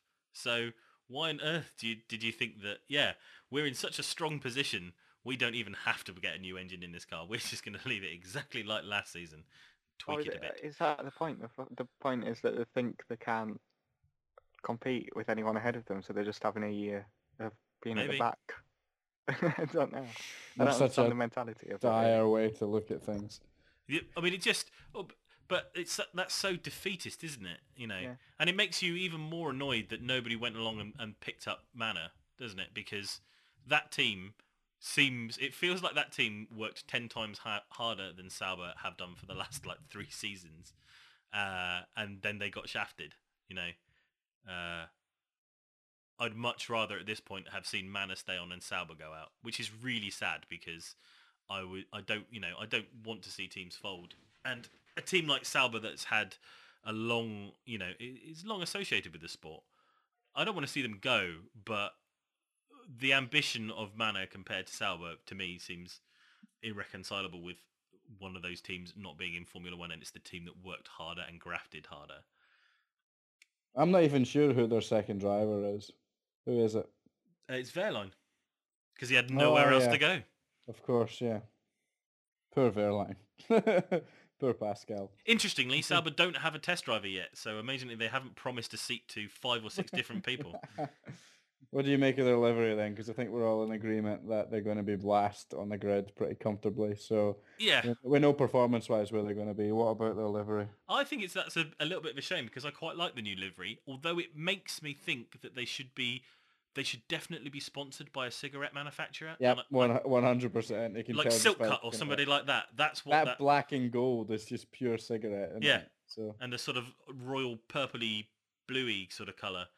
Uh, it's just like yeah, I can see that being, you know, Mayfair or something. Do you know what I mean? It's definitely got a, a tobacco thing written on it, or or some or, or alcohol sponsorship, possibly again, maybe. You know, um, The It- white the white side pod paneling is is clear. It's empty in the picture that I can see anyway. As if they're still looking for sponsor to fill it. Perhaps. well, uh, I think that will be um, Sauber's continued. Um, Continued battle. Yeah. Uh, you know, at, at- at least you know with McLaren, at least they've got some clout, and Honda are paying for large portions of, of running the team. You know, nobody nobody is doing that for uh, uh, for Sauber. Um, oh no, wait a minute. Sorry, I apologise. I, I said that they did have uh, they didn't have a reserve driver. I think they have, haven't they? Haven't they? Um, haven't they signed a, a female driver? Oh no, That's- Oh, that's yeah. the development driver, isn't it? Sorry, Tatiana somebody Calderon. Calderon, yeah. Um, that's A another que- weird thing, isn't it? It's like like Claire Williams, uh, not Claire Williams, sorry, Susie Wolff. Claire Williams runs the team; she doesn't drive the car. it's like Susie Wolff at Williams was like their reserve driver, and then they needed a reserve driver, and then they went, Susie Wolff isn't our reserve driver. And it's like Tatiana Calderon is our development driver, but she's not our reserve driver. So the Yeah, chances of uh, you ever seeing her on a race weekend are nil. It's PR. Like it is. It's just PR, and it's it's, it's a shame to say it, you know, because obviously we're all for, you know, if if, if these people are fast enough and good enough, then then get them in the car. But these teams, it's it's pure PR and it's pure sponsorship for them, whether they come out and admit that or they don't. Uh, it was clear with Susie. You know, she she total was involved at Williams. You know, there was all that going on and like in the second there was an opening in the in the car, like you say, they completely shunted her sideways and put in like I can't even remember who, but some was it? Uh, They didn't put some- anyone in, did they?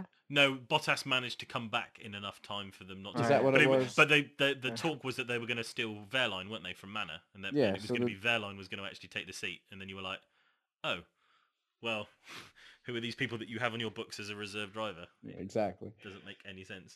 Um, It's like there's that blonde girl that um oh, Carmen. Jorda, who's Carmen, who's never, uh, as far as I can see, has never never seen her in a car. Never seen her in a car. Uh, you No. see her in the garage looking, you know, very pretty.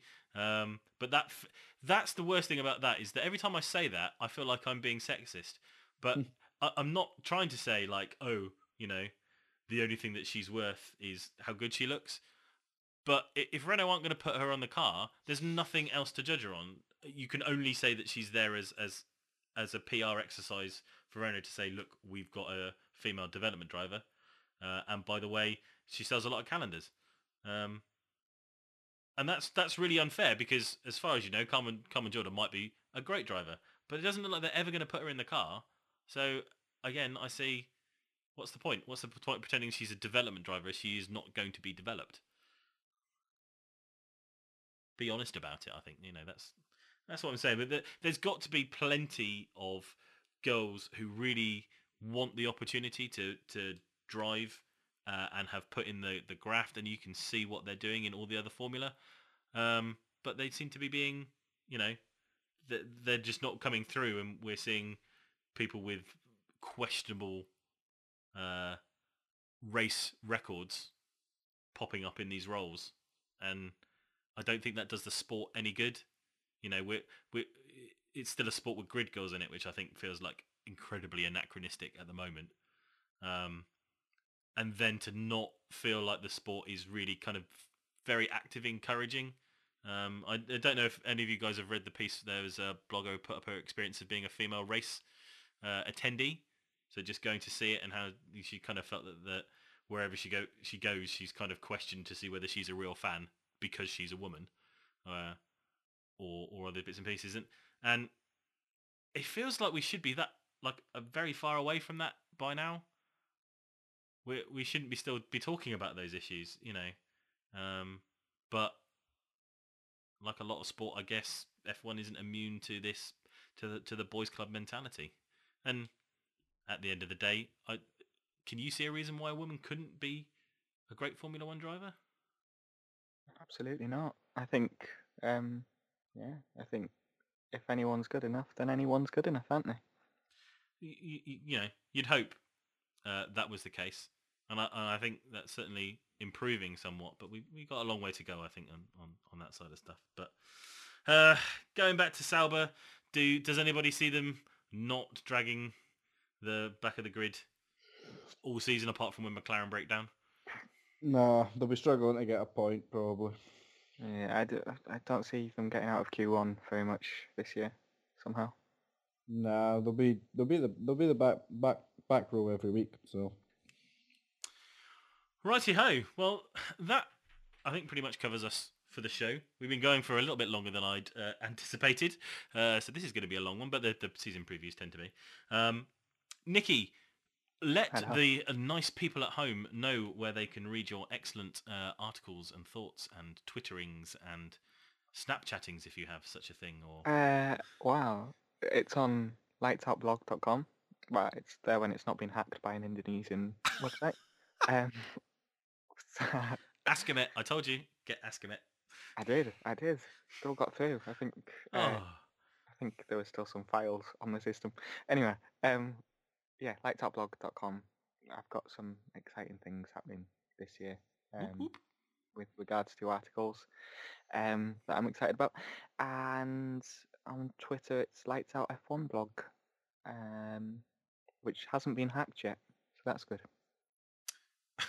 that's not a challenge, by the way, listeners. If you're if you're ever out there, please don't try and hack our guests. That's uh, that's not what we invite them on the show for. um, Sean, where are people finding you these days? Have you changed that uh, ridiculous Twitter handle yet, or no, I'm at Firebolt Willow. Come and come and join me. Uh, I don't talk about F1 as much on Twitter. Uh, it's mostly it's mostly other things. But yeah, come along. Have a we'll have a we'll have a chat. Uh, and you know, plugs plugs for the podcast. Well, we're uh, at Last Lap Podcast on Twitter.